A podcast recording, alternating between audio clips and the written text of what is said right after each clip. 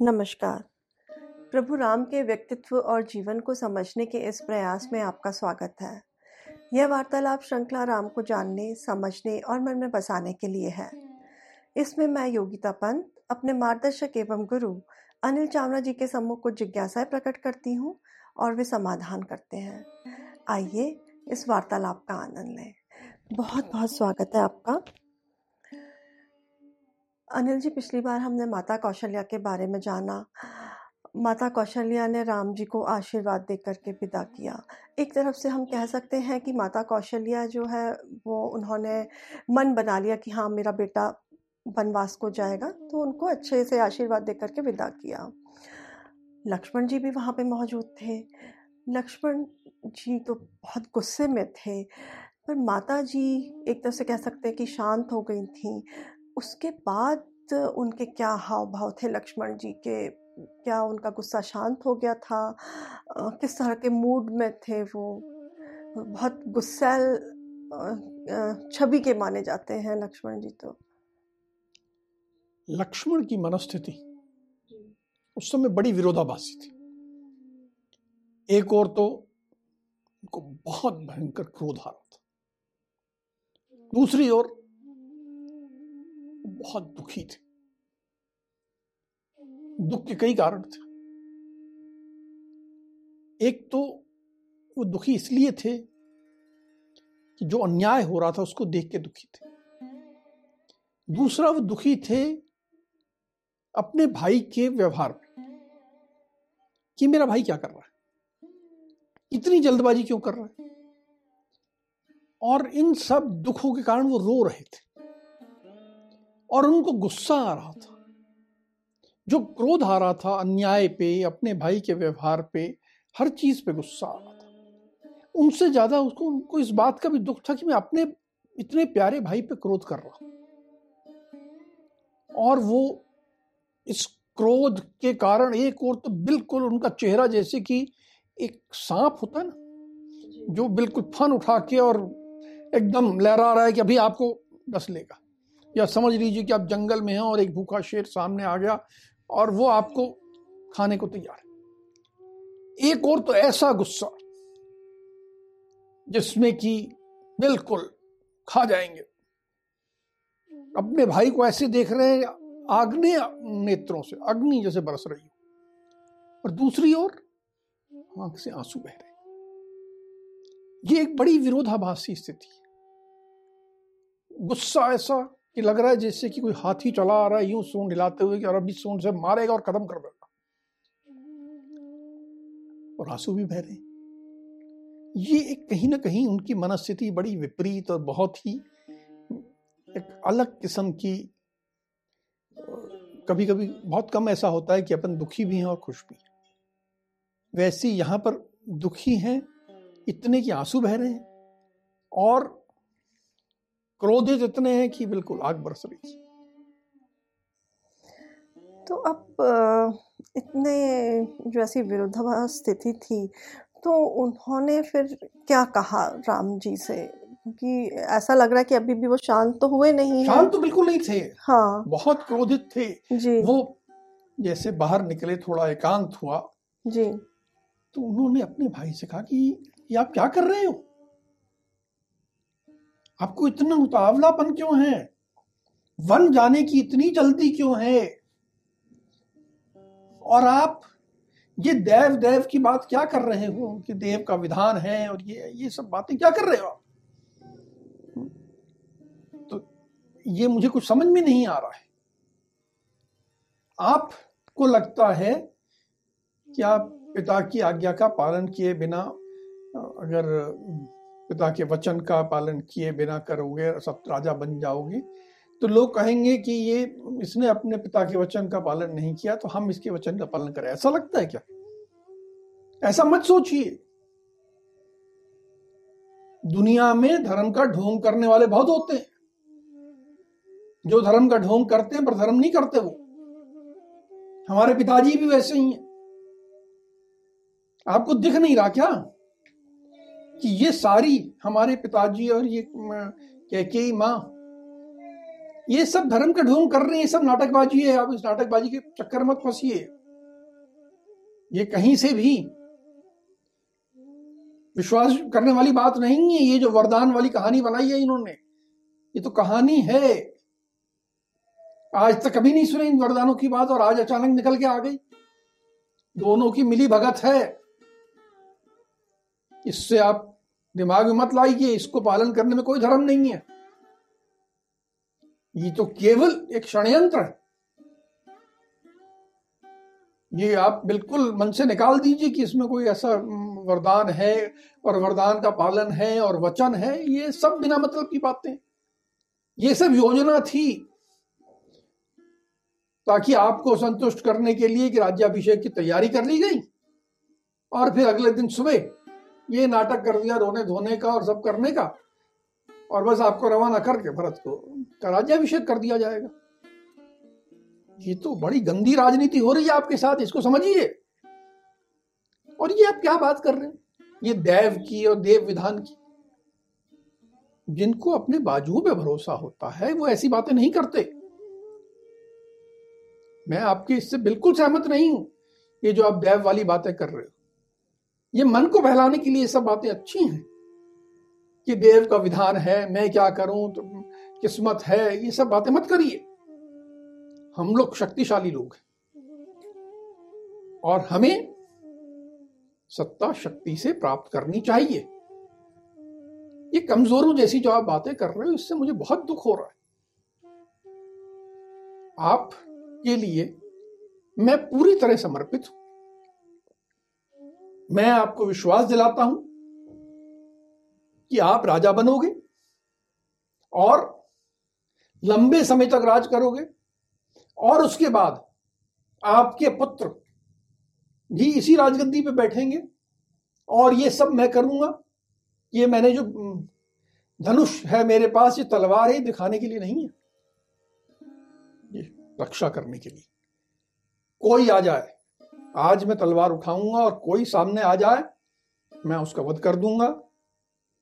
मैंने आपसे पहले भी कहा कि चाहे अयोध्या पूरी मनुष्यों से रिक्त हो जाए, पर आप राजा बनोगे। और आपको राजा बनना तो आपका अधिकार है। आप गुणवान हो, और वैसे भी लोक परंपरा के अनुसार ज्येष्ठ पुत्र को राजा बनने की परंपरा है। तो परंपरा के अनुसार भी, गुणों के अनुसार भी हर हिसाब से आपको राजा बनना चाहिए। ये सब जो षड्यंत्र आपके साथ रचा जा रहा है, आप इस षड्यंत्र में ना फंसो। बस आप मुझे एक इशारा करो। आज्ञा दो और मैं रास्ते में जो खड़ा होगा, उसका सिर धड़ से अलग कर दूँगा। चाहे मुझे एक को मारना पड़े, चाहे हज़ार को मारना पड़े, चाहे किसी, कोई सामने आ जाए। चाहे साक्षात इंद्र भी क्यों ना सामने आ जाए, मैं नहीं रुकूँगा। और मुझे अपने बाजुओं पे और अपने अस्त्र शस्त्र पे इतना भरोसा है कि मैं साक्षात इंद्र की भी गर्दन अलग कर दूँगा। आप आदेश तो दीजिए। आप बिल्कुल ये मत सोचिए कि आप कमज़ोर हैं। जब तक मेरा, मैं आपका भाई आपके साथ हूँ तो मैं आपको विश्वास दिलाता हूँ कि इस षडयंत्र को मैं सफल नहीं होने दूँगा और आप राजा बने। फिर राम जी ने क्या कहा? लक्ष्मण जी से जब वो एक के बाद एक ऐसे तर्क देते जा रहे थे। ये देखिए ये एक यही एक बात हमें सीखने को मिलती जी। हम लोग जीवन में कई बार तर्क में विजयी होना हमारा उद्देश्य हो जाता है। किसी ने मुझे गलत बात कही मैं उसका प्रतिकार करके और उससे जिसे कहते हैं कि आर्गुमेंट जीत लेता। जी। राम उससे कहीं ऊपर थे। राम अपने भाई से बहुत प्रेम करते थे। और वे जानते थे कि मेरा भाई लक्ष्मण ही मुझसे बहुत प्रेम करता है। और ये सब बातें जो कह रहा है सब गलत है। सब गलत बात है। लेकिन वो मुझसे बहुत प्रेम करता है। जहाँ प्रेम होता है वहाँ पर तर्क नहीं होता। वहाँ पर हमें प्रेम को प्रमुखता देनी ऐसा नहीं है कि सामने वाले गलत बात के आगे समर्पण कर देना। लेकिन तर्क जीतना तर्क जीतना, तर्क हारना, वो महत्वपूर्ण नहीं है। महत्वपूर्ण क्या है? प्रेम राम ने देखा कि ये मेरा भाई जो मुझसे इतना प्रेम करता है, इतनी बातें ज़रूर कह रहा है, लेकिन इसकी आँख से आँसू बह गए। राम अपने भाई के पास गए। उसको गले से लगाया। उसके आँसू पूछे। कहा कि तुमने बहुत सी बातें कही। लेकिन मैं तो पिता की वचन से प्रतिबद्ध हूँ और ये तुम समझो कि मैं पिता के वचन पालन में दृढ़ता से लगा इसके अलावा राम ने उनके तर्कों का जवाब नहीं दिया। बस उसके ऊपर हाथ फेरा आँसू पोछे उसके सिर को अपने कंधे पर लगाया और केवल प्रेम प्रदर्शित किया। बस किसी तर्क का जवाब नहीं दिया। यहाँ हमें यह सीखना होता है। आजकल कई बार ऐसा होता है मैं जानता हूँ कई बार पति पत्नी के बीच में।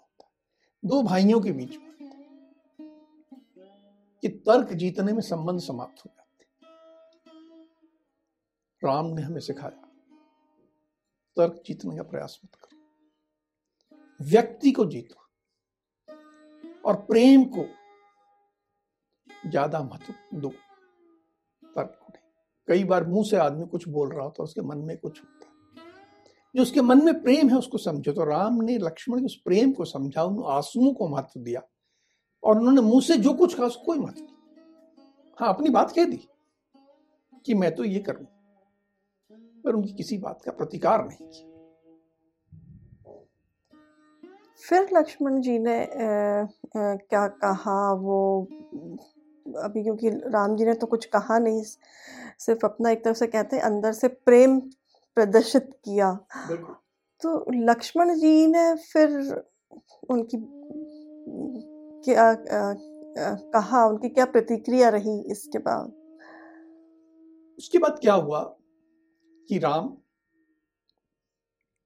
सीता से मिलने चले गए। सीता से जो संवाद हुआ हम उसके बारे में बाद में बात करेंगे। जी। विस्तृत संवाद हुआ। जी। लक्ष्मण रुक गए। लक्ष्मण ने कुछ सोचा। थोड़ी देर बाद लक्ष्मण भी वहीं पहुँच गए जहाँ राम और सीता आपस में बात कर रहे थे।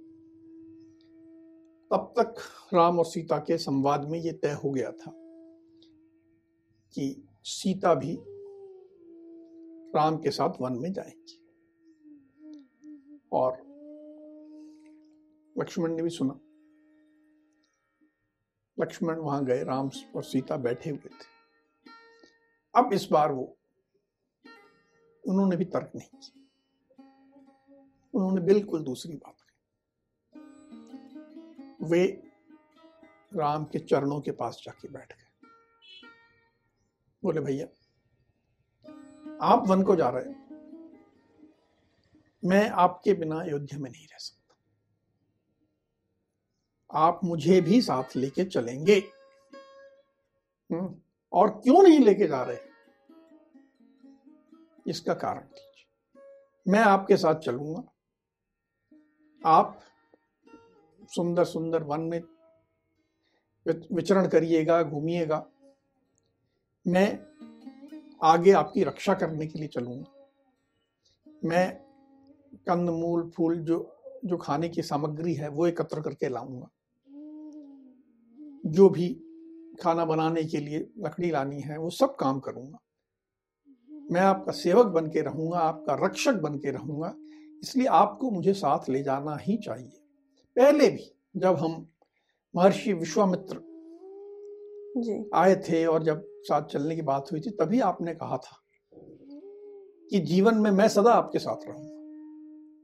तो एक बार आप कह चुके हो कि हमें सदा साथ रहना है। जी। और आज आप मुझे नहीं ले जा रहे इसका कारण बताइए। ये आपकी बात मुझे बाकी तो आपकी जो पुरानी बात हुई एक तरफ़ रख दीजिए। पर अब मुझे बस इतना ही कहना है कि मुझे आपके साथ चलना है और अगर आप नहीं ले जा रहे उसका कारण बताइए। तो फिर राम जी ने क्या कारण बताया उनको अपने साथ नहीं ले जाने के लिए? हाँ। अब राम जी ने कहा कि देखो लक्ष्मण तुम सब अयोध्या की परिस्थितियाँ समझते हो। जी। यहाँ पर अब सब कुछ हमारे अनुकूल नहीं है। जी। अभी भरत राजा बनेगा। राजा बनने के बाद भरत की क्या मानसिकता होगी, ये मुझे नहीं मालूम। यहाँ पर तुम्हारी माता सुमित्रा भी हैं और मेरी माता कौशल्या भी है। हो सकता है कि जब बेटा राजा बन जाए तो माता कैके इन दोनों से दुर्व्यवहार करे। ये भी हो सकता है कि भरत भी इनसे दुर्व्यवहार करने लगे। भरत का मन ऐसा साफ़ ना हो कि हमारी माताओं से अच्छा व्यवहार करें। ये भी संभावना हो सकती है कि इन माताओं को जो हमेशा सुख में रही हैं जो राज महलों में रही हैं उनको भरण पोषण की दिक्कत आ जाए। जी। तुम यहाँ रहोगे तो सब जरा व्यवस्था ठीक देखते रहोगे रक्षा उनकी ठीक होती रहेगी सब कुछ ठीक चले। तो तुम यहाँ रहो और ये अपनी माताओं की ज़िम्मेदारी संभालो। और मैं तुम्हें ये काम सौंप के जा रहा हूँ इसलिए तुम ये काम यहाँ मेरा ही काम कर रहे हो। और इसलिए मेरे ही आदेश से तुम यहाँ रुक रहे हो इसी कारण से मैं तुम्हें नहीं ले जा रहा। फिर लक्ष्मण जी मान गए थे क्या? क्या कहना था लक्ष्मण जी का ये सब सुन करके? जो उन्होंने कारण दिए राम जी ने कि यहाँ क्यों रुकना है राम जी के, के जो कारण थे, उनका अब लक्ष्मण ने प्रत्युत्तर दिया। उन्होंने कहा, भैया, आपका प्रभाव और आपका नाम इस अयोध्या में इतना है कि भरत की यह हिम्मत कतई नहीं हो सकती कि हमारी माताओं से दुर्व्यवहार करे। वो चाहे राजा बन जाए, लेकिन उतनी शक्ति नहीं आएगी उसमें कि वो हमारी माताओं से दुर्व्यवहार करे। आपका ही नाम प्रभाव अयोध्या में इतना है और रहेगा। और मान लीजिए कि आदमी दुर्बुद्धि हो जाता है जी। और हमारी माताओं से दुर्व्यवहार करता है जी। तो आप ये बिल्कुल निश्चित मान लीजिए कि अगर हमें ऐसा कोई समाचार मिला तो मैं वापस आकर भरत का वध कर दूँगा। अब भरत को मैं छोड़ूँगा नहीं। और ये बात हम कहीं भी रहें, भरत जानता है कि अगर उसने हमारी माताओं से दुर्व्यवहार किया तो वो जीवित नहीं बचेगा। इसलिए वो हिम्मत नहीं कर सकता कि वो दुर्व्यवहार करे। दूसरी बात, जहाँ तक भरण पोषण की बात है, आप कैसी बात कर रहे हो? माता कौशल्या, वो तो बहुत सक्षम है। वो एक हज़ार गाँवों की मालकिन है। एक हज़ार गाँवों से उन्हें लगान आता है। अब आप यहाँ नोटिस करिए जी। उस काल में भी जी। स्त्रियाँ संपत्ति की मालकिन होती थी। अधिकतर लोग सोचते हैं कि स्त्री को संपत्ति का अधिकार अभी यहाँ कुछ सालों से पचास सौ सालों से मिला है। जी। यूरोप के बारे में ऐसा ही कहा जाता है लेकिन यहाँ स्पष्ट उल्लेख आता है जी। कि माता कौशल्या के पास एक हज़ार गाँव थे। लक्ष्मण कहते हैं कि वो एक हज़ार गाँव के मालकिन वो तो मेरा भरण पोषण कर सकती हैं। उनको भरण पोषण की चिंता नहीं है। और उनका ये जो अधिकार है एक हज़ार गाँवों पे जी। वो भरत छेड़खानी करने की हिम्मत नहीं करेगा क्योंकि उसके बाद उसका वध निश्चित है। आप अपने मन से बिल्कुल निकाल दीजिए कि माता कौशल्या और माता सुमित्रा की चिंता या भरण पोषण या किसी और कारण से मुझे यहाँ अयोध्या में रहने की आवश्यकता बिल्कुल नहीं है। आप मुझे अपने साथ ले चलिए। वही मेरा सही स्थान है और मैं अपनी भूमिका सही निभाऊँगा। और ये कह के उन्होंने भगवान राम के पाँव पकड़ लिए और बोले, बस आपको मुझे साथ लेके ही जाना होगा। तो इसके बाद फिर राम जी मान गए थे अपने साथ लक्ष्मण जी को ले जाने के लिए। हाँ। प्रेम जब उन्होंने देखा जी। तो राम भी अभिभूत हो गए। प्रेम तो दोनों में था ही। जी। और भाई जब इस तरह की बात करता है इस तरह पाँव जाता है तो पिघलना स्वाभाविक है। जी। तो उन्होंने कहा ठीक है। तुम्हारा प्रेम वास्तव में हम्म। बहुत विलक्षण है बहुत खास है। और मैं इसके आगे निरुत्तर हूँ। तुम जाओ जो जो तुमको अनुमति लेनी है आज्ञा लेनी है जिनसे भी माता से। औरों से सबसे जल्दी लेके आओ। और साथ में जी। हम्म, जो वो जो विशेष धनुष है जी। जो हमें पहले मिले थे उन्होंने बताया फला फला ये दो धनुष हैं। ये धनुष और उसके साथ का सब आयुध जी। जो हमें साथ ले जाना है वो भी जल्दी लेके आओ। और ताकि हम आज ही प्रस्थान करने की तैयारी कर सकें। यहाँ पे जो हमने राम और लक्ष्मण का जो प्रेम देखा वो बहुत ही अनोखा कह सकते हैं। और उसके बाद एक और जो बात उभर के आई है कि इतनी कठिन परिस्थिति में भी राम जी ने अपने भाई के साथ जो संबंध को निभाया, कह सकते या संभाला संबंध को वो हमारे लिए सीखने योग्य बात है। अब आज की चर्चा को हम यहीं विराम देते हैं। अगली कड़ी में राम जी के जीवन से जुड़े कुछ अनछुए पहलुओं के साथ हम दोनों फिर उपस्थित होंगे। राम राम। राम राम।